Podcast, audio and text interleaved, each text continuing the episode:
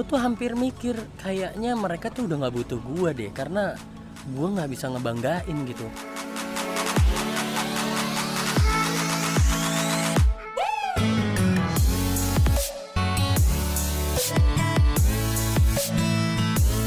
Terus lu akhirnya jadi sampah, terus lu di recycle nih. Betul, betul.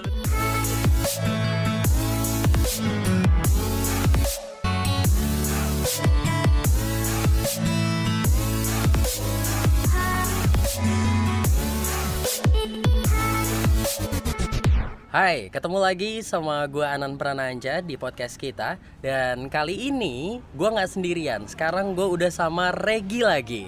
Iya, yeah, oke okay. Apa kabar, Reg? Baik, Pril. Baik ya, bye, bye. Alhamdulillah nih, di podcast episode kedua Regi sudah secara resmi bergabung jadi bagian dari podcast ini. Tapi sebenarnya apa sih alasan lu pengen gitu membagikan mungkin value of life di podcast kita ini? Awalnya itu gue emang sering banget dengerin podcast untuk nemenin bermacet pulang pergi kantor. Mm-mm. Terus kayaknya kepala gue nih jadi penuh buat nyampein beberapa value. Terus kalau ngeblok kayaknya gue masih mager untuk terus, ngetik ya kan? Iya ngetik. Mm-mm. Terus uh, apalagi bikin YouTube, apalagi. Wah, wow, banyak banget tuh. Iya. Yeah. Uh, harus gear yang dipersiapkan. Iya yeah, iya yeah, iya. Yeah. Terus singkat cerita, hmm.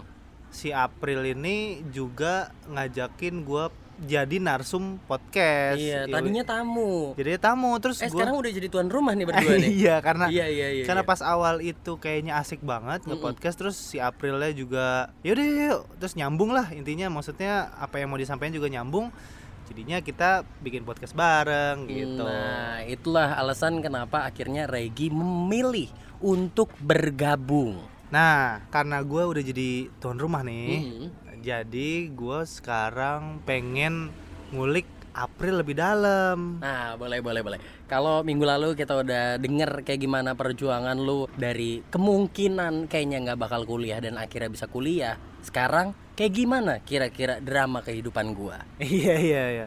Ya, April. Gitu, April. Jadi, gua sebenarnya juga mungkin ada cerita-cerita yang gua belum pernah denger sih. Jadi, hmm. gua di sini akan coba ngorek-ngorek kali ya, ngorek-ngorek kebusukan lu yang gua belum tahu.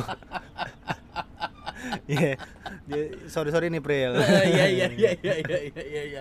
Ya, sebenarnya sih kalau teman-teman S M A gue pada tahu lah ya, gue kuliah di mana dan sejauh apa gue menjalani masa kuliah itu. Tapi pasti ada hal-hal lain yang memang tidak diketahui banyak orang. Mungkin gue hanya bercerita ke beberapa orang kayak ke junior doang mungkin. Iya iya benar-benar gitu. Nah, terakhir itu mungkin kita mulai dari kelas tiga lah ya. Kita kan kelas tiga sekelas nih. Iya benar. Sekelas. Lu di belah barat ya kan.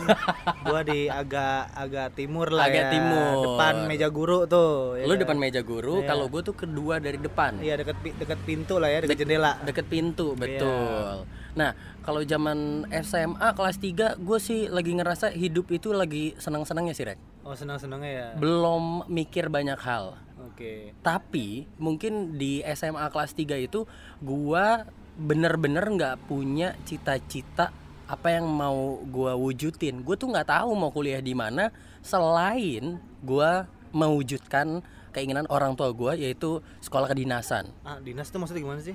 Jadi sekolah-sekolah kayak Akpol, oh. atau S T A N, S T S N, S T I S, Akmil, Akabri, yang dimana kalau lu kuliah di situ udah pasti tuh lu lulus S satu dan langsung kerja di instansi tersebut.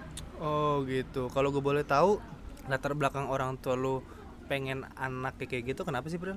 Nah, ini bokap gue pernah ngomong. Jadi dulu bokap gue ini kan kuliah di uh, satu tempat di Pondok Labu. Ya. Lu tahu lah ya. Iya. Tahu nggak? Tahu gue. Apa tuh namanya? Ya pokoknya namanya alias U P N lah ya. Iya itu nggak alias. Ya di U P N itu emang dari dulu kan katanya dosen-dosennya nih ini kayak T N I gitu Rek. Oh.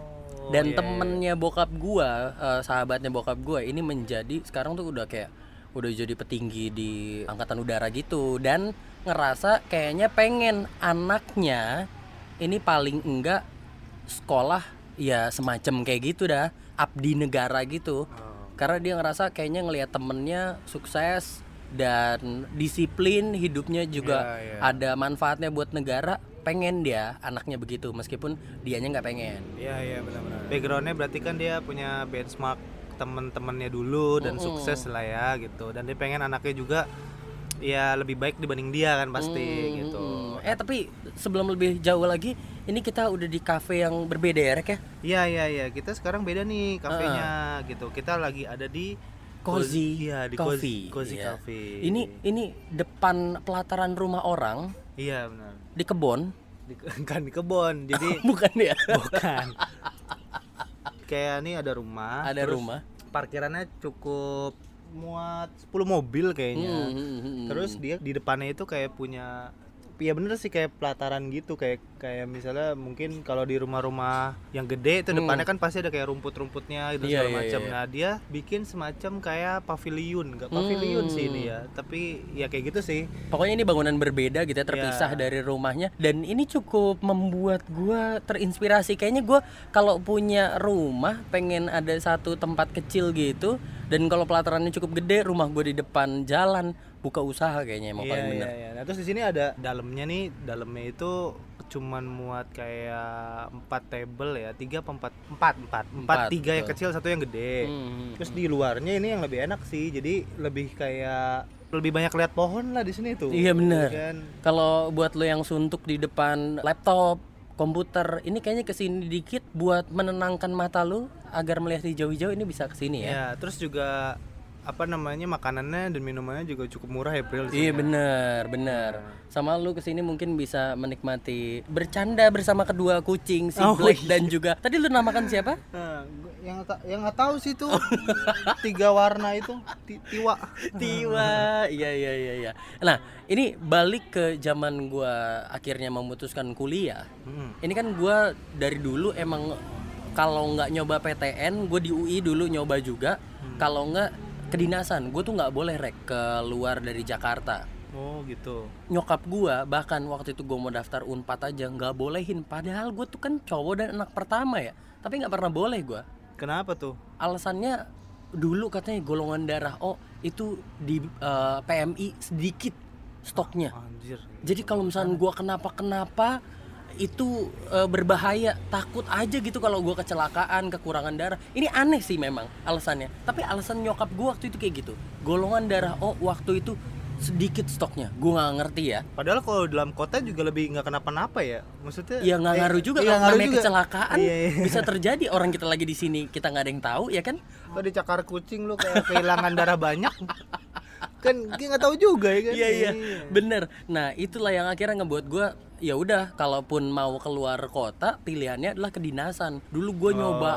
Akpol, wah gila, gue ngerasain tuh yang namanya dijejerin sepuluh orang telanjang bareng, literally telanjang.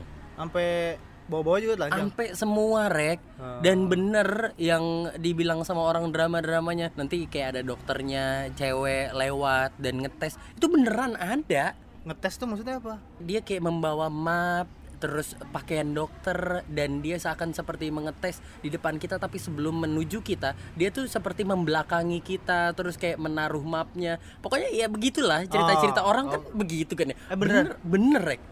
Terus lu samping gua ah. bereaksi.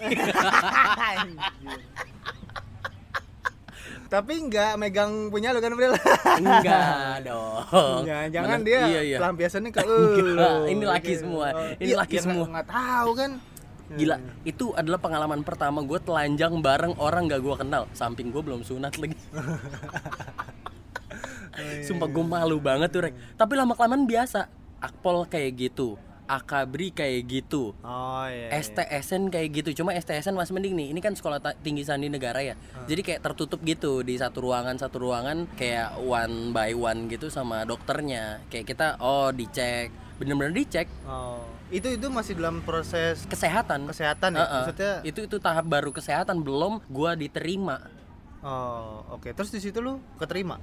Enggak keterima. Akpol ini emang agak aneh. Jadi gue ada tanda lahir gitu kan di punggung, dan itu ternyata di Akpol itu tidak bisa diterima karena faktor estetikanya. Akpol itu mau tuh yang kayak tipe wajah tuh ada nilai gantengnya, scoringnya, dan dia tuh kayak harus scoringnya nilainya delapan paling enggak.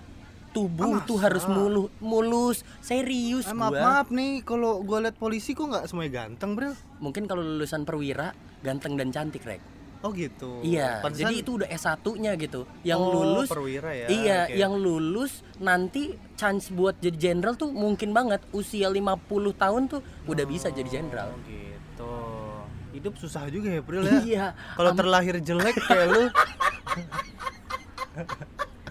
Jadi gue tuh mikir kayaknya ini gue nggak mungkin ya. Oh mungkin lu secara muka lolos, punggung lu nggak lolos ya bro? Iya. Dan gue mikir lah, gue kan tanda lahir dari Allah ya Rek ya. Iya. Masa gue harus laser? Uh, laser? Udah sih, gue lakuin. Pakai apa? Laser buat ngilangin tato. Oh iya. Gua sampai segitunya. Gue nggak ngerasain tato, tapi gue ngerasain rasanya ngilangin tato. Orang yang baru nato itu belum tentu berani untuk ngilangin tato. Iya. Karena lebih sakit ngilanginnya. Gua udah ngelakuin treatment itu mungkin sekitar enam sampai delapan bulan dan oh. sebulan sekali. Harganya enggak murah dan sakit banget. Gua bisa mencium aroma tapi, tapi, da- kulit gua dipanggang di situ. Tapi tapi maksudnya ngarung, hilang gitu, agak menghilang. Uh, hanya mengurangi pada saat itu. Warnanya jadi agak lebih kecoklatan, tapi tidak permanen. Oh, rasanya gitu. Gue kalau bisa kembali gitu ya, mending gue ya? tato. Bung, ya, ya, ya. Mending gue tato. Buang-buang duit berarti ya? Buang-buang duit men. Oh, terus nggak lolos juga, tapi nggak tahu kan lu nggak lolos kenapa? Diomongin. Jadi waktu itu pas habis kesehatan, gue udah telanjang semuanya, terus tiba-tiba gue ngomong sama yang uh, si pemberi nilainya, hmm. nih kamu gara-gara kayak gini karena di Akpol ini nggak bisa diterima. Bener lo ngomong kayak gitu, dan gue ngomong itu ke bokap gue dengan agak sedikit Uh, apa ya kecewa dan hopeless sih, kayak ya udah berarti emang bukan jalannya, orang kita terlahir dengan tanda yeah. lahir juga nggak tahu lu juga ya kan? Lu juga udah udah usaha lah ya. Iya udah usaha. Udah nah sebenarnya yang uh, tahapan yang paling jauh itu adalah sekolah tinggi sandi negara. Jadi dari dua ribu dua ratusan orang se Indonesia, gue masuk delapan puluh besarnya. Hmm. Dan itu tinggal penyisihan terakhir, wawancara dan pantuhir untuk nerima dua puluh lima cowok dan lima belas cewek, empat puluh orang yang akan diterima. Hmm. Jadi nyisinya tuh empat puluh orang juga, ya. Setengahnya. Dan gue gak lolos. Gara-gara? Kemungkinan karena gue talkative. Karena kan itu S T S N akan bekerja untuk Badan Intelijen Negara. Oh. Gue diwawancara itu terlalu bacot gitu. Oh gitu. Gue gue ditanya belum tiga detik gue udah bisa jawab.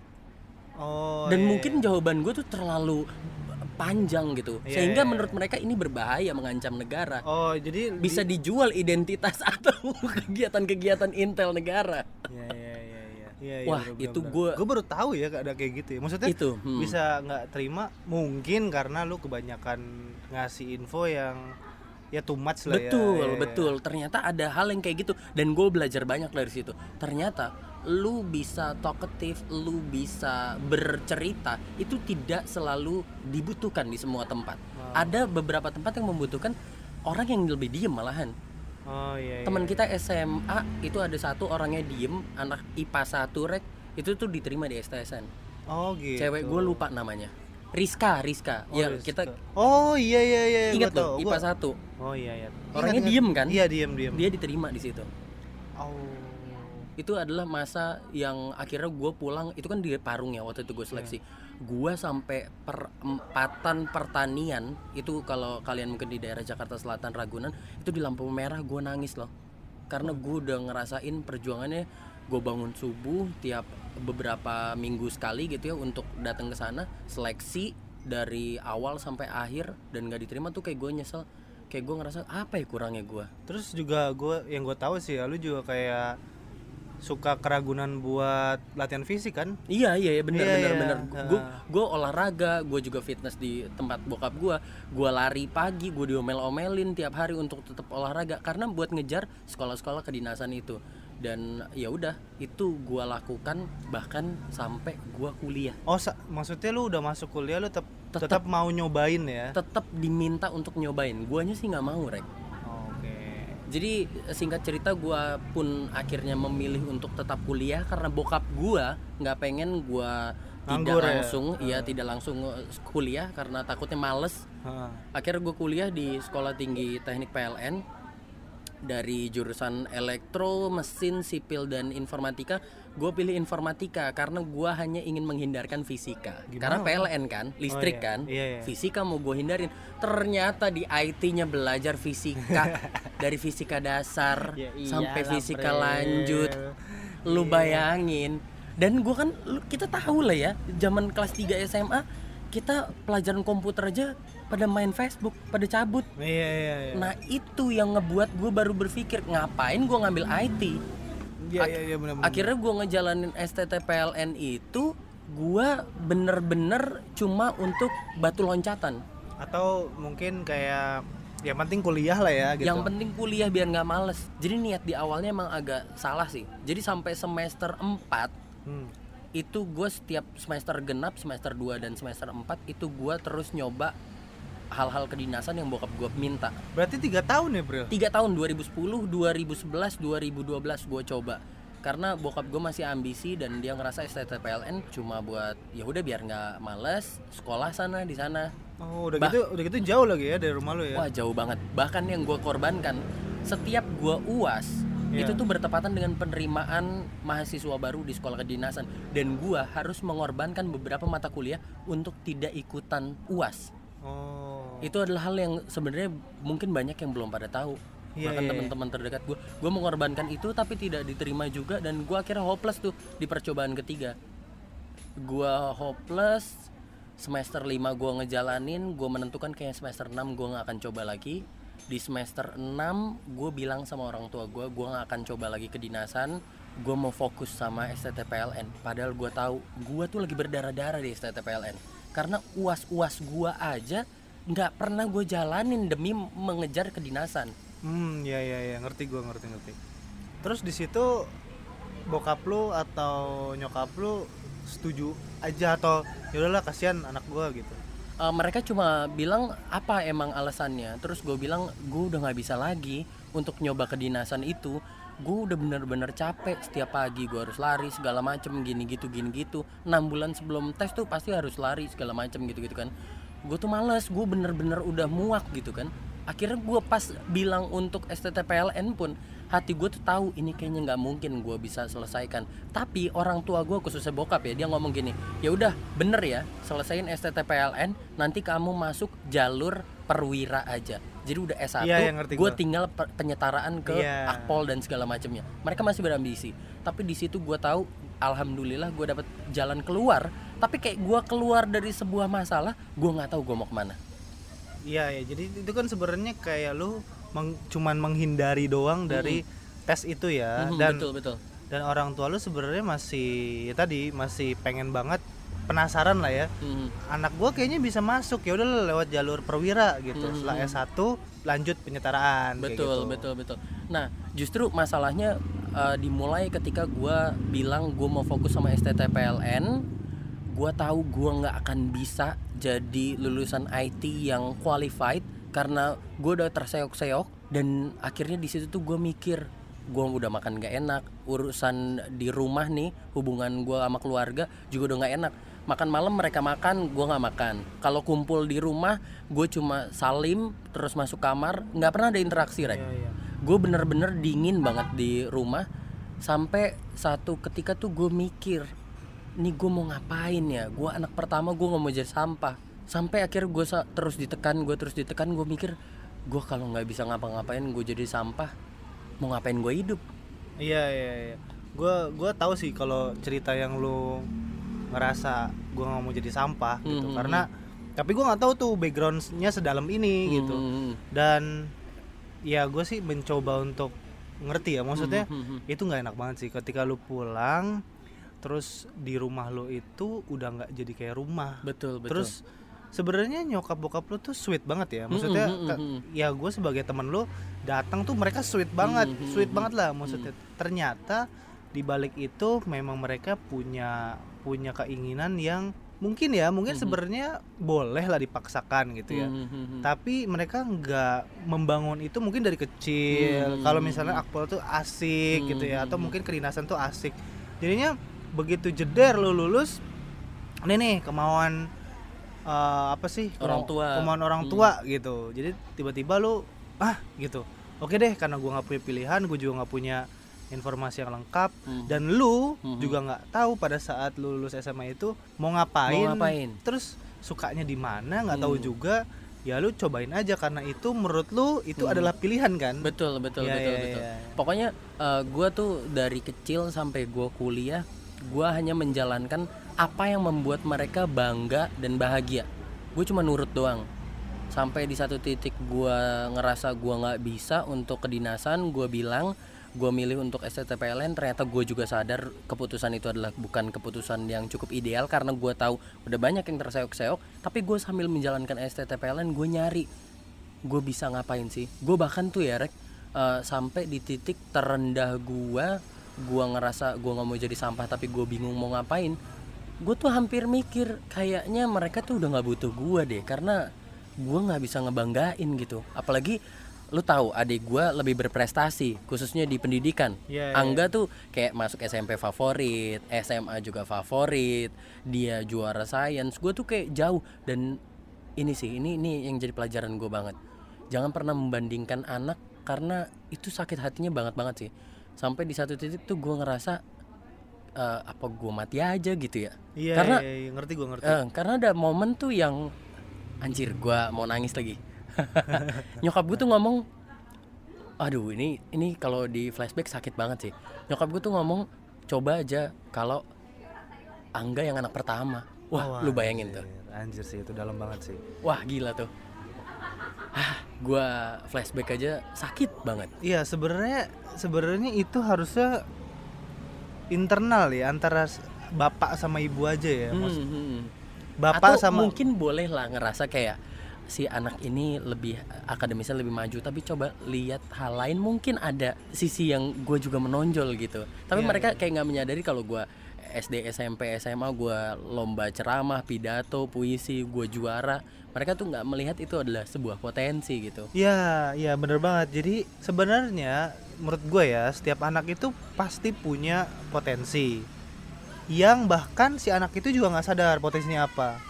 Nah, sebenarnya yang harus menggiring anak itu tahu potensinya apa itu kan adalah orang tua. Betul. Bukan, ya gini loh, kalau misalnya orang tua sudah melihat bakat anaknya itu A misalnya gitu, hmm, hmm. terus dia fasilitasin, terus dia agak sedikit memaksa, hmm. lu harus masuk ke jurusan ini karena lu dari kecil suka ini, hmm. itu menurut gue nggak apa-apa, karena anak kadang harus dipaksa supaya dia benar-benar mengerti dia sebenarnya itu jago di mana gitu. Hmm. Nah, kalau ini masalahnya gue sih ngelihatnya dia cuman melihat bagus yang menurut dia bagus hmm, gitu. Hmm. Ya gue nggak menyalahin orang tua lo ya, hmm, karena iya, kan iya. ini juga pasti ada background di kakek nenek lo juga kan hmm, gitu. Hmm. Jadi nggak bisa disalahin juga. Tapi di sini jadi belajar kan, maksudnya. Iya, jadi belajar, betul. Sakit banget sih emang dibanding-bandingin gitu iya, ya. Dan sampai ngomong kayak gitu tuh, wah itu kayak kayak wah gila. Iya iya iya. Ya, gue sih kalau misal di posisi itu, gue sih pasti sama sih, gue hancur dan gue bisa aja jadi ya turning off, jadi kayak jadi jadi jadi rebel gitu ya. Iya rebel, mm-hmm. terus gue oh lu lu emang nggak mengharapin gue nih, ya udah gue cabut rusak, aja nih, gitu cabut ya? aja gue hmm. rusak nih sekalian hmm. gitu. Soalnya kayaknya ya, hmm. kayaknya gue ngelihat lu sebenarnya sudah mau diskusi, hmm. maksudnya lu lu nggak diem, hmm. lu nggak lu nggak nggak cuma nurut aja, dan ketika hmm. lu emang nggak bisa lu pasti kan ngomong, hmm. tapi mereka tuh selalu mendengarkan dari sudut pandang mereka doang hmm. gitu. Hmm. Nah, oke, okay. itu kan pasti sakit banget tuh Pril hmm. kemarin, maksudnya waktu itu ya, waktu hmm. itu lu kayak anjir terus terus gimana gitu kan, maksudnya ya. Bangun dari situ gitu ya. Iya, maksudnya lu gue ngerasa lu pasti bertanya kan dalam dalam diri lu, lu juga mempertanyakan semua hal pasti. Mm-hmm. Terus kenapa gua lahir kalau kayak mm-hmm. gitu, kalau misalnya, mm-hmm. terus lu pasti nyalahin semua sih, mm-hmm. entah lu nyalahin orang tua, lu nyalahin diri sendiri juga mm-hmm. gitu. Misalnya kayak lu sesimpel nyalahin ya, terus kenapa lu bikin gua gitu kan, mm-hmm. istilahnya gitu kan, mm-hmm. terus kenapa lu bikin gua, atau lu kenapa lu kenapa mendidik gua kayak gitu kalau hmm. lu emang pengen anaknya kayak adek lu hmm. gitu kan hmm. gitu. Ya pasti banyak lah, hmm. sampai lu yang paling parah sih menurut gua adalah menyalahkan diri lu sendiri kan hmm. pasti gitu. Nah, itu gua pengen nanya sih. Hmm. Proses dari abis lu udah memutuskan nggak mau ikut Akpol lagi nih hmm. atau kedinasan tadi hmm. sampai lu fokus di S T T P L N. Hmm. Terus sampai lu kayak anjir, gue di P L N juga nggak bakal bisa berkembang. Itu hmm. durasinya berapa bulan tuh, Bro? Uh, gua memutuskan pokoknya tuh semester lima mau ke semester enam hmm. gua dapat kalimat yang menampar gua banget dan gua pikir kayaknya gua udah nggak diharapkan di muka bumi ini. Itu mungkin semester enam, tapi gua tuh masih berdoa terus gitu, ya Allah, uh, gua anak pertama gua nggak mau jadi sampah, ya Allah gua anak pertama gua nggak mau jadi sampah. Doa gua itu aja, gua nggak pernah berdoa yang lain. Gua gua apa uh, sambil berdoa terus gua sambil perbanyak pertemanan gue juga. Gue sambil berdoa, gue ngobrol-ngobrol lagi sama teman-teman gue. Sampai akhirnya ada satu teman gue, namanya Fikri. Gue terima kasih banget sama Fikri. Fikri ngomong kayak gini waktu itu, Pril, lu kan suka banget nge-M C, lu kan suka banget jadi moderator dan segala macem. Lu kenapa nggak sekolah public speaking aja? Ada satu teman gua di Swenaka namanya Sari, dia anak FISIP U I, I P K-nya empat dan dia jago banget tentang public speaking. Lu mau ketemu nggak? Dan disitulah titik harapan gua, kayaknya gua masih bisa deh jadi orang yang bermanfaat dan berguna. Kayak gua masih ada ada harapan deh untuk bisa meneruskan hidup. Dan akhirnya gua gabung di Swenaka itu mungkin dari hari dimana gua sakit hati banget sampai akhirnya gua dapat harapan itu sekitar enam bulanan. Itu sekitar enam bulanan oh, gua enam akhirnya bulan. Dapet jawaban oke, okay, kayaknya public speaking lah yang harus menjadi pedang lu buat menaklukkan dunia in a good way. Okay. Jadi akhirnya gua diajaklah bergabung di Swenaka. Nah, itu. Swenaka itu apa, Pril? Maksudnya dia semacam komunitas mm-hmm. atau udah organisasi? Uh, Swenaka ini yayasan mahasiswa oh, yayasan. Penyayang kanak-kanak. Ini lahir tahun tujuh delapan di Surabaya. Oh, foundernya okay. itu adalah anak-anak uh, F K di U N R yeah. yang dulu ngajar les orang-orang beruang. Dan uangnya itu disubsidi silang untuk ngajar sebuah desa yang nggak pada sekolah waktu itu. Pernah nggak sih, Pril? Itu kan versi kalau lu, menurut gue ya lu beruntung hmm. banget. Lu lu di situ dapet temen yang nawarin lu untuk kenalan sama temennya lagi yang lebih keren lah istilahnya hmm. gitu ya. Itu kan bagus ya. Maksudnya tawaran bagus lah ya. Hmm. Pernah nggak sih lu di, lagi terpuruk gitu? Lu justru pengen dapat tawaran tuh yang jelek atau yang yang buruk gitu, kayak misalnya lu diajak ya yang parah-parah gitulah. Iya, misalkan kayak mabuk-mabukan ya, gitu mabuk-mabuan, narkotika, main cewek, wow, judi, Ju, judi yang yang iya, ya ju, judi lah. Ya udah nggak usah disebut iya. lagi. Emang sakit sih Regi. uh, Alhamdulillah ya, gua tuh di kampus cuma Uh, berkecimpung sama anak futsal, yeah. anak rohis, sama anak B E M. Hmm. Jadi sama kenal satpam lah ya. Iya, yeah. satpam.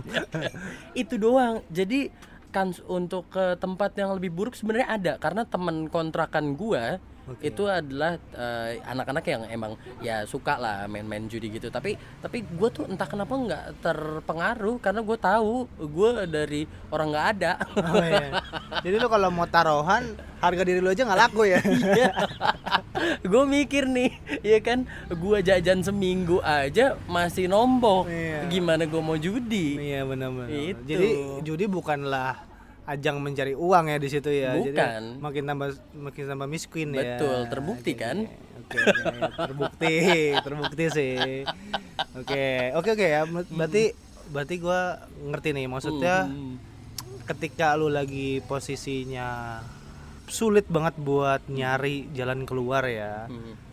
Apapun tawarannya yang menurut lu kayaknya positif, mm-hmm. ya lu ambil aja udah mm-hmm. gitu. Bodo amat lu lu lu ambil aja mm-hmm. apapun tawarannya itu. Ya kan? Terus mm-hmm. terus terus gimana tuh abis lu ketemu sama si Sari, Sari yang mm-hmm. anak FISIP itu? Uh, Akhirnya gue ketemu sama Sari, dan gue bilang di hari pertama waktu itu ada satu kegiatan gitu buat anak-anak uh, sekolah luar biasa difabel di di Roxy ya, uh, eh ya di daerah sana lah, Jakarta Barat sana itu dekat rumah sakit jiwa. Itu tuh gue ngajarin mereka gimana caranya membuat puisi, menggambar dan segala macam. Dan gue di situ ngerasa rek, wah gila, kalau gue dengan keadaan yang udah dikasih Tuhan kayak gini mau bunuh diri, mereka aja masih semangat loh buat gambar, ya, mereka ya, masih ya, semangat buat bikin puisi. Dan gue ngerasa bego banget gue kalau kemarin beneran memutuskan untuk bunuh diri. Dan gue bersyukur, jadi bukan cuma gue belajar public speaking sama Sari, dia ngasih slideshow gitu beberapa bagaimana cara public speaking, ya. Tapi gue lebih menghargai hidup. Oh ternyata sesusah-susahnya gue, sengerasa gak dihargainya gue, banyak orang yang berharap bisa kayak gue bebas lari jalan kemana aja gitu.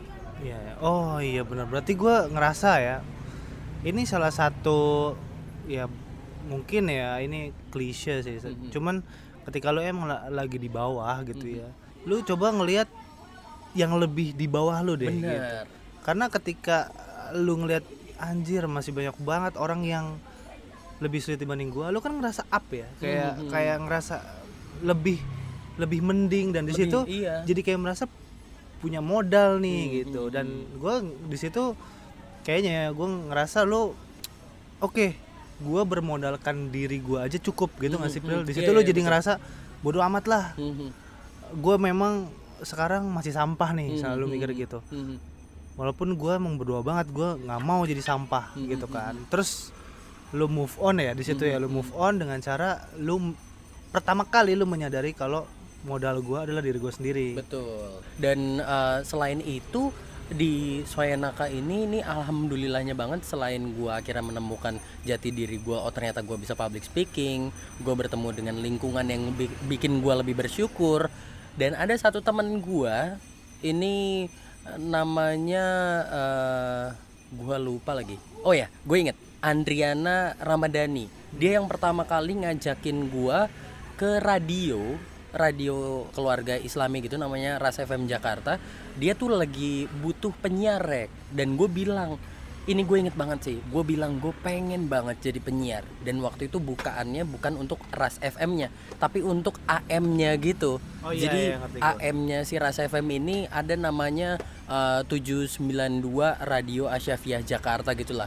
Dan itu adalah tempat pertama kali gue menemukan ternyata gue memang ini tempatnya. Playground gue tuh di sini, di depan mic, di depan mixer, ada komputer, dan gue menyapa pendengar.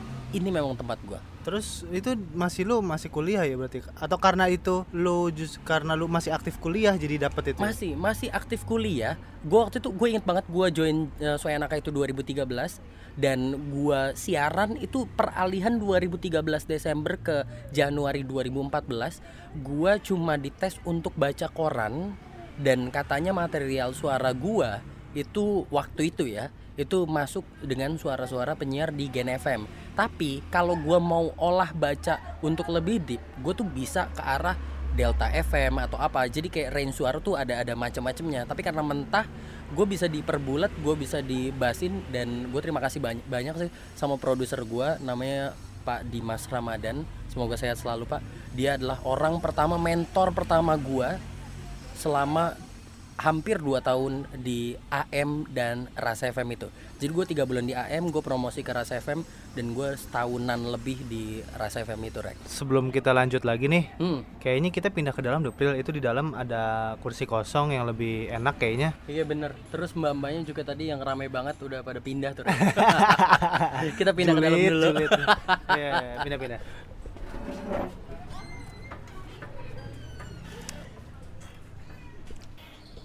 Sini nih, gimana? Sini ya. Ya, jadi lu kan dipromot tuh. Maksudnya, gue pengen nanya deh, kenapa lu bisa dipromot dari A M jadi F M? Nah, ini akhirnya gue ngerasain, oh iya, ternyata memang gift from God gue tuh di public speaking. Karena gue ngerasa gue tidak ada uh, basic pendidikan Uh, siaran, tapi ternyata tiga bulan itu improve gue cukup banyak rek. Gue tuh yang tadinya nggak bisa siaran, gue sampai akhirnya bisa siaran reguler dari jam satu sampai jam enam. Waktu itu gue siaran berita dan juga hiburan, ada lagu dangdutnya dan ada lagu popnya juga. Dan gue siaran dari Senin sampai Minggu, di mana siaran jam satu itu gue kuliah dari Jakarta Barat nih. Jadi kalau bisa dibayangin, rumah gue Ragunan, gue kuliah di Cengkareng, itu dari jam delapan sampai jam dua belas. Dan gue langsung berangkat ke Tebet buat siaran dari jam satu sampai jam enam. Dan gara-gara prestasi gue yang cukup pesat di A M, akhirnya ngebuat gue bisa bergabung di Ras F M-nya. Dan gue akhirnya masuk di satu program namanya Zona dua belas lima belas. Itu dari jam dua belas sampai jam tiga sore. Isinya anak muda muslim sampai orang tua muda lah. Nah terus kuliah lu gimana, Bril? Nah kuliah gue itu masih berjalan. Waktu itu semester enam, gue masih menjalani kuliah. Bahkan sampai semester delapan gue tuh masih menjalani. Dan kayaknya sekitar semester delapan sembilan gue masih ngajuin juga untuk Untuk untuk beberapa lah. Kayak gue udah nyiapin seminar, gue juga udah nyiap-nyiapin judul skripsi. Sampai semester delapan atau sembilan gue tuh masih Masih terus menjalankan gitu, Rek, sambil siaran itu. Oh, berarti sampai semester sembilan ya? Mm-mm. Gue pikir lu sampai semester tujuh lu udah merasa kayak gue cabut ah gitu. Oh itu belum ya berarti? Belum, karena gue mikir gue masih ada keinginan buat menyelesaikan. Meskipun gue ngerasa wah anjir ini udah sucks banget nih, gue kayaknya gak bisa. Bahkan dulu idealisme gue adalah kalau gue lulus sebagai I T, gue tuh harus bisa paling tidak satu program. Dan gue tuh pernah bertekad, gue waktu itu pernah ngomong sama bokap gue, gue pengen deh kayaknya ambil kursus yang BINUS adain waktu itu buat uh, program Java gitulah, bahasa oh, gitu, iya. bahasa pemrograman. Dan akhirnya nggak gue ambil karena uh, ternyata mahal harganya. Iya, iya, iya. Terus berarti terus abis itu lu udah lu setahun berarti ya di hmm. F M ya, hmm, di Ras hmm, F M ya. Betul, betul, betul, betul. Nah itu lu pasti nggak mungkin nggak cerita dong sama hmm. orang tua. Hmm. Terus lu di situ lu cerita. Nah, gue nih cerita kalau gue siaran, tapi mereka tuh nggak mau. Gue, ma- mereka tuh nggak apa ya, nggak meridoi kalau gue itu mengambil jalur itu, karena mereka kepikiran anak yang udah kenal duit itu nggak akan mau kuliah. Bener banget. Nggak, be- beda sama cerita gue ya. Iya iya iya, K- beda beda. Kalau ya. Kalau lu nyari duit buat bisa tetap kuliah, yeah. kuliah yang memang ternyata sangat amat lu sukai, gemari iya, gitu. Jadi ya kan? Orang tua gue malah bagus kalau bisa nyari duit pas lagi kuliah, lu cari karena karena kan secara orang tua gue juga biayain ya, jadi nggak apa-apa selalu dah. Iya, iya, iya. Nah, nah sebenarnya ini ini apa ya? Uh, gue tidak diridoi itu mungkin sekitar satu tahun. Tapi alhamdulillahnya waktu itu semenjak gue masuk F M, seminggu baru gue masuk F M, gue udah dapet job itu ngemoderatorin waktu itu salah satu uh, lembaga bantuan hukum. Hmm. Jadi salah satu L B H dan juga Peradi itu ngadain satu seminar dua hari dan harga seminarnya mahal. Yang ikut adalah hakim dan jaksa di Jakarta khususnya. Itu di ada namanya Hotel Sofian di Menteng. Dan gue ngerasa bangga banget gue bisa jadi moderator situ. Dan di situ akhirnya bokap nyokap gue tahu kalau ternyata hasil dari gue siaran dan nge-M C itu oke, okay, Rek.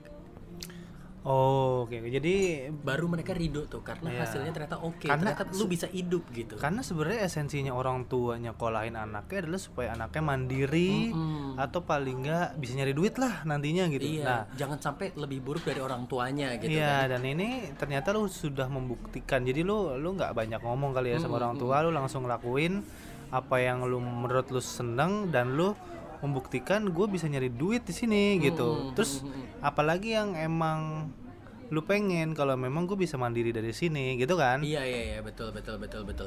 Dan uh, sampai akhirnya gue terakhir tuh hari terakhir gue di di Ras F M, gue akhirnya uh, memutuskan untuk membuka usaha karena gue tahu bokap nyokap gue. Waktu itu sebentar lagi bokap gue mau pensiun dan gue tuh kayak mendorong mereka sebagai anak pertama. Itu adalah bentuk gue ingin berdampak gitu buat keluarga. Itu gue dorong mereka untuk bisa membuka usaha. lu tau lah ya yang waktu itu tempat nongkrong A E P, Taman Jajan A E P. Desain tuh. Ah, itu jelek banget sih sebenarnya. Tapi gue cukup bangga loh, bahkan sampai sekarang masih gue posting di Instagram gue itu. Iya. Ya gitu sih, maksudnya emang kayaknya ya pandangan hmm. orang tua lu udah mulai berubah ya, hmm. udah mulai berubah, udah mulai ya udahlah anak gue sekarang menemukan apa yang dia suka hmm. dan menghasilkan juga dari situ. Hmm. Nah, setelah itu dan lu juga bantuin mereka untuk bikin usaha kan. Hmm. Nah, setelah itu mereka apakah masih menanyakan kedinasan tadi, Bril?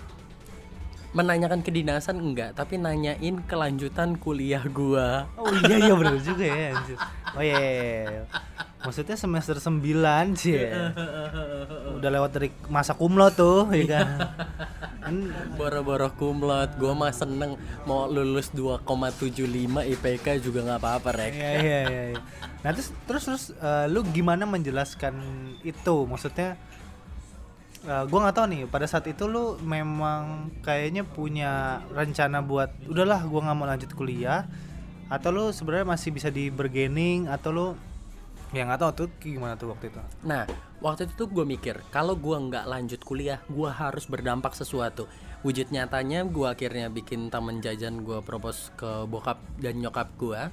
Tadinya memang di Taman Jajan itu kayak gue tuh bikin kafe buat waktu itu kayak susu murni gitu kan, lagi zamannya oh tuh Rek, iya. Di dekat U I itu tuh gue pengen buka dari sore sampai dini hari. Nah nyokap gue itu tadinya pengen buka toko sembako, tapi toko sembakonya nggak jadi. Akhirnya gue doang yang berjalan.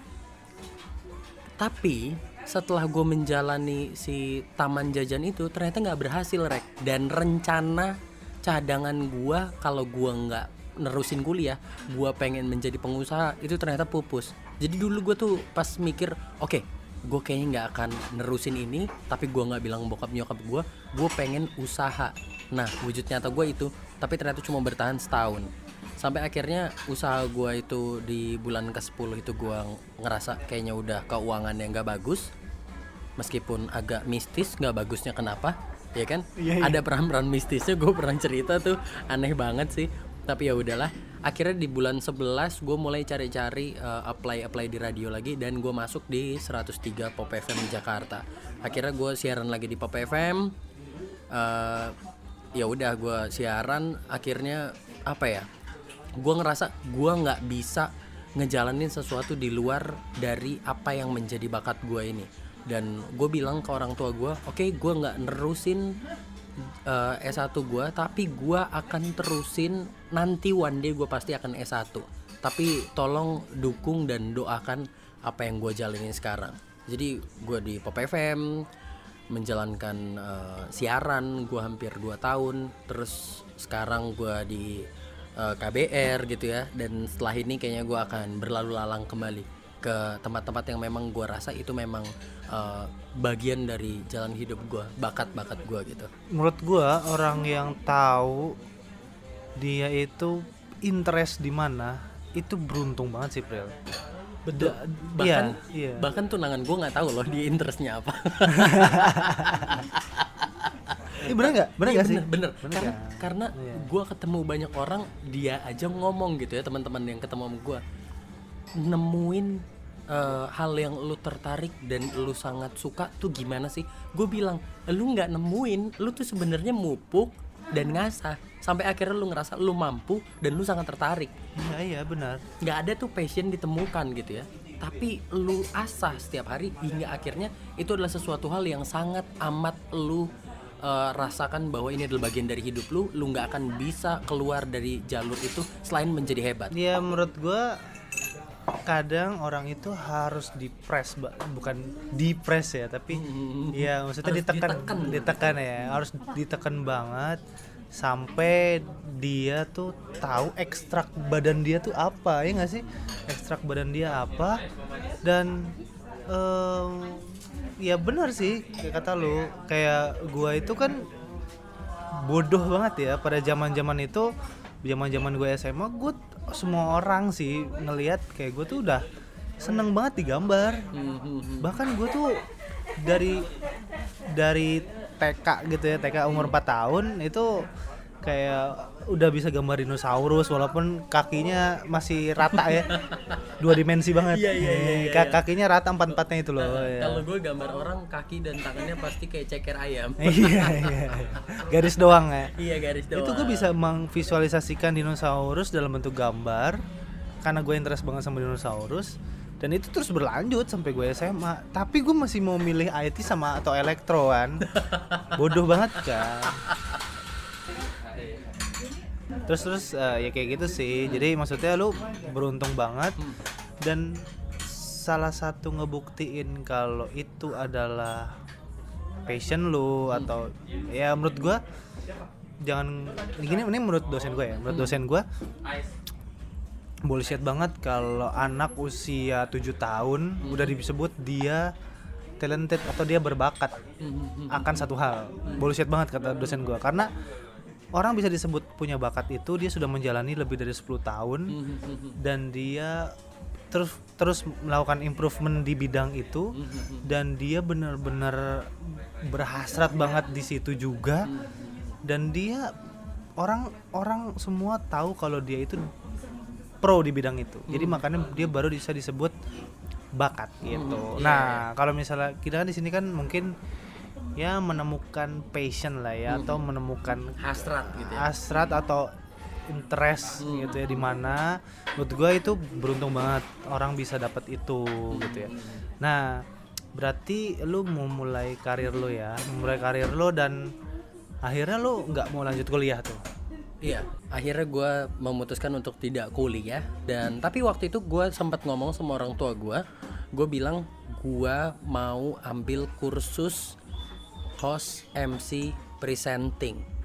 Itu kalau nggak salah gue yang rekomendasiin kan sih. Betul, Talk Inc. Iya, Talk Inc. Betul, gara-gara uh, Neneng waktu itu pernah di situ ya, Rek ya. Iya, jadi ya itulah maksudnya ketika lu memang lagi ya lu harus harus ngobrol sih sama orang walaupun sebenarnya emang April sama gue deket, mm-hmm. tapi kan kalau dia nggak terbuka, mm-hmm. kan gue juga nggak bisa ngerekomen itu. Betul, betul. Nah, dan gue tahu-tahu aja maksudnya, mm-hmm. oh iya kakak gue kan juga sekolah sekolah public speaking lah, mm-hmm. dan memang itu jebolan yang buat adalah jebolan-jebolan presenter terkenal yeah, gitu. Terus yeah, yeah. gue ya cuman saranin aja April, mm-hmm. cobain kepoin Talk Inc gitu. Soalnya si Neneng atau kakak gue ini emang dia dari situ apa betul. Namanya jebolan situ. Hmm. Dan sebenarnya yang paling penting ternyata gue baru tahu sih esensi gue berkuliah, esensi gue ikutan kursus itu adalah connect dot.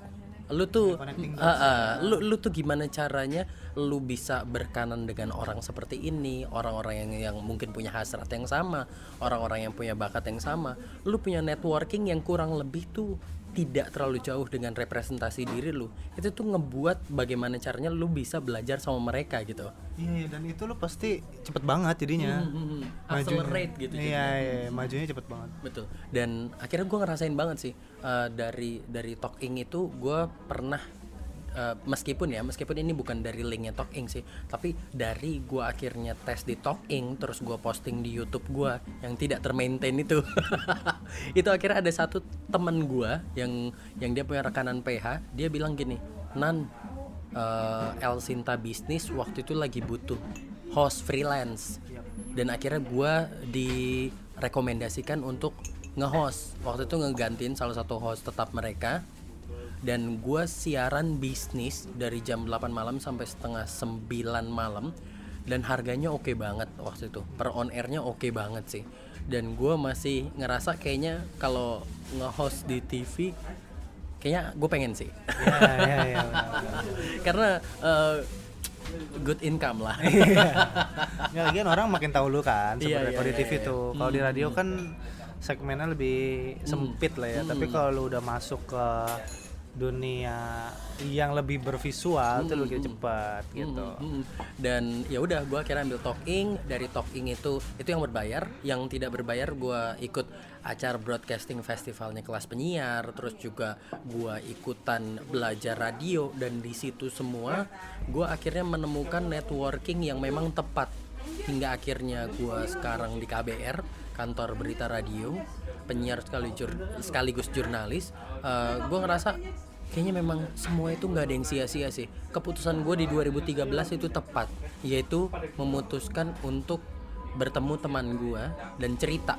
Karena buat orang yang mungkin introvert, Rek, gak akan pernah ketahuan dia tuh lagi nge- ngejalanin sebuah masalah seberat apa. Dan untungnya gue cukup ekstrovert dan temen gue bisa mengakomodir kebutuhan gue waktu itu, yaitu yaitu tempat yang membuat gue ngerasa lebih bersyukur, Uh, tempat yang dimana gue bisa mengasah dengan orang yang juga punya interest yang sama. Dan di situ gue dapet uh, ibaratnya panggung untuk gue nge-M C acara seminar nasional Swenaka dan segala macamnya.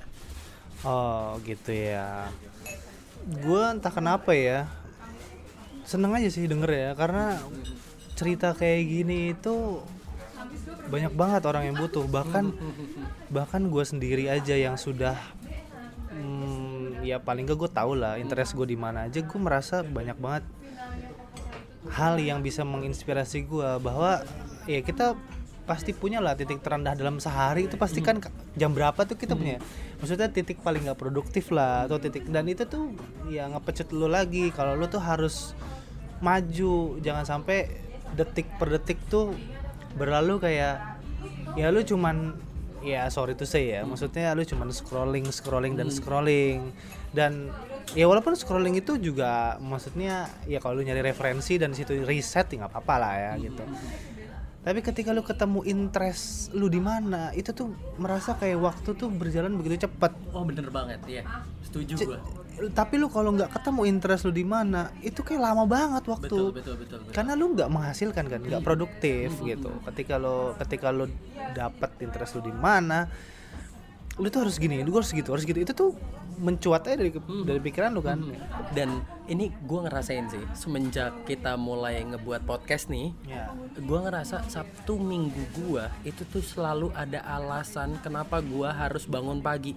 Entah kenapa bangun pagi gue tuh kayak zaman-zaman gue masih harus siaran jam enam.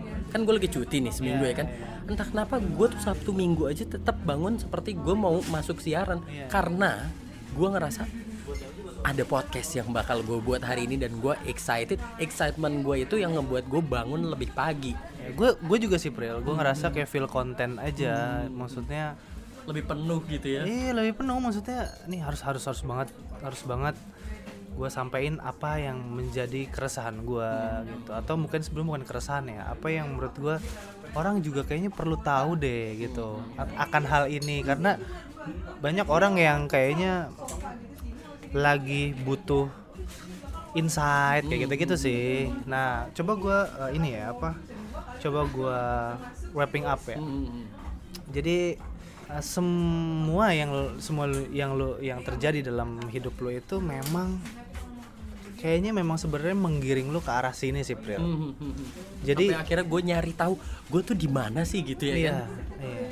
Jadi memang lo itu kayak harus ini ini ini hikmahnya ya, karena karena kita udah di posisi yang udah ngele, ngelewatin itu, jadi bisa ngelihat bahwa semuanya sudah direncanakan agar lo berada di posisi sekarang. Betul, gue tergiring ke jalan ini gitu ya Rek ya. Iya, jadi ketika lo misalnya dulu uh, ibaratnya dari barang gitu ya, terus nggak nggak ter, nggak terlalu kepake, terus lo akhirnya jadi sampah, terus lo di recycle nih. Betul betul betul. Iya menurut gue lo sekarang di recycle ya. Iya iya iya. Jadi ya, ya. Sampah daur ulang nih ya, lo jadi recycle ya, dan reproduce ya. Iya. Lu lumayan lah naik naik kasta dikit jadi sampah daur ulang nih sekarang yeah, ya yeah, yeah. Jadi nggak merasa sampah banget ya, berarti kayak bungkus-bungkus kopi dijadiin tas tuh nah, sama ibu-ibu P K K. Nah ada manfaatnya, ada manfaatnya. Lu sekarang di posisi itu, posisi itu sekarang ya belum belum jadi siapa-siapa nih, jadi siapa-siapa. Ya nggak apa-apa tapi uh. di sini gue mau mau apa ya ya tadi ya maksudnya lu tuh kadang-kadang emang harus jadi sampah dulu. Emang Tuhan tuh bikin lu kayak lu harus jadi sampah dulu sampai lu tahu sesampah-sampahnya lu lu masih punya modal coy. Dan gue gue sih tadi dapet insight dalam banget bahwa ya Tuhan tuh pasti ngasih petunjuk gimana pun caranya ketika lu lagi berada di bawah. asal lunya peka sih sebenarnya gitu. Asal peka. Betul. Peka dan satu lagi jangan gengsi. Maksudnya nah, itu dia. Betul, jangan gengsi. Lu sebenarnya gini, gengsi dan minder tuh mirip ya. Kalau gengsi terlalu tinggi, kalau minder merasa rendah. Bisa aja, bisa aja lu mau ketemu sama temen lu yang FISIP itu, lu minder. Anjir udah jago banget.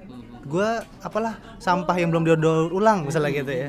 Tapi lu mau ketemu, lu mau belajar, lu enggak gengsi, enggak minder, lu lakuin, akhirnya lu keluar dari dari tempat sampah itu, hmm, ya kan? Betul, betul. Dan uh, sebenarnya ketika emang ya mungkin di luar sana gitu hmm. ada orang yang berada lagi berada di posisi ini. Hmm. Jadi menurut gua ketika misalnya teman-teman yang lagi merasa di posisi itu, lagi stuck di persimpangan kayak gitu-gitu, nggak usah panik, nggak usah apa namanya ya, be chill aja, mm-hmm. terus cerita, lu cerita, harus cerita, karena jalan keluar itu ya paling nggak ya, paling nggak lu cerita sama sama sama Tuhan, mm-hmm. gitu, paling nggak lu cerita, karena lu kayak harus me time sama dia, D-nya gede ya, betul. Sama dia. Supaya ya lu lebih lebih lebih memanusiakan diri lu. Terus dan biasanya itu tuh muncul gue kayaknya dan muncul misalnya gue kayaknya harus cerita sama dia deh atau sama orang nih. Terus nggak tahu kenapa lu tiba-tiba biasanya lu nggak mau cerita sama siapapun, tiba-tiba lu cerita. Terus dia dan tiba-tiba juga kepikiran untuk ngasih lu sebuah saran dan itu bisa jadi memang petunjuk. Betul betul betul. Gitu. Dan gua ngerasa sih ini ternyata memang e, ngerasa belum apa-apa, belum jadi apa-apa dan memang berasal dari tempat sampah. Itu ngebuat gua bersyukur banget. Uh, hal yang patut gue syukuri pertama, gue pernah jadi uh, salah satu games maker dan juga M C sekaligus fasilitator di salah satu uh, konsultan E S D, S D M, konsultan sumber daya manusia, namanya Insan Performa. Dan lu bayangin Insan Performa ini ngambil tenaga-tenaga ahli itu kayak H R Trakindo, H R Pertamina, yang dimana mereka tuh mendevelop uh, sumber daya manusianya tuh udah oke, okay, dan mereka tuh adalah senior-senior. Tapi gua S satu belum, siapa-siapa bukan. Tapi gua gabung di situ sebagai games maker, facilitator, dan yang gua uh, bikinin gamesnya, yang gue pandu gamesnya itu pesertanya. Adalah pesertanya Kementerian Pendidikan dan Kebudayaan, wow. Kemendikbud men. Iya iya ya. Harusnya mereka punya ekspektasi yang senior juga hmm. atau yang lebih. Iya kalau dilihat dari portfolio kayaknya ya bolehlah dia hmm, hmm, hmm. apa istilahnya ngelit gue gitu ya hmm. di gamesnya hmm. gitu ya. Ternyata lu mampu ya. Ternyata gue mampu dan uh, hal yang tidak uh, apa ya tidak terbayangkan adalah gue berdiri di depan mahasiswa U I N jurusan Vkom yang jelas-jelas Fakultas Ilmu Komunikasi, di mana gue tidak mengenyam pendidikan komunikasi sedikit pun, dan gue ngadain workshop tentang announcing skill. Wow, wow. Yeah. Gila, can you imagine, itu salah satu unexpected moment. Dan di situ setiap perjumpaan ya kayak gue ngomong di depan anak-anak belajar radio, gue ngomong di U I N, dan di setiap uh, kesempatan bagi orang-orang yang mau belajar dan ngerasa kak tapi aku belum punya pengalaman siaran, kak tapi aku belum S satu, gue selalu bilang break the rules. Setiap ada requirement harus work experience oh, itu dua tahun, harus S satu, harus fluent in English, coba lu daftar dulu aja. Karena terbukti K B R itu juga punya requirement yang gak main-main. Dan gue bukan apply, gue menjadi orang yang diakuisisi dari Pop F M.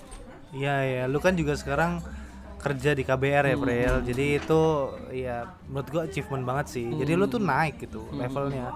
Tadi yang dari sampah, sampah daur ulang sekarang jadi punya nilai fungsi lebih, oh, jadi iya, tas ya kan. iya, iya, iya. Nah, nah, nah sekarang tasnya udah mulai dipamerin di pasar malam lah paling nggak iya, gitu ya. Pasar malam. Jadi orang-orang yang ngerasa kayaknya nothing itu ternyata bisa ngelihat gua juga from nothing. Iya, iya, tapi iya, bener-bener. Kita bisa kok jadi something gitu.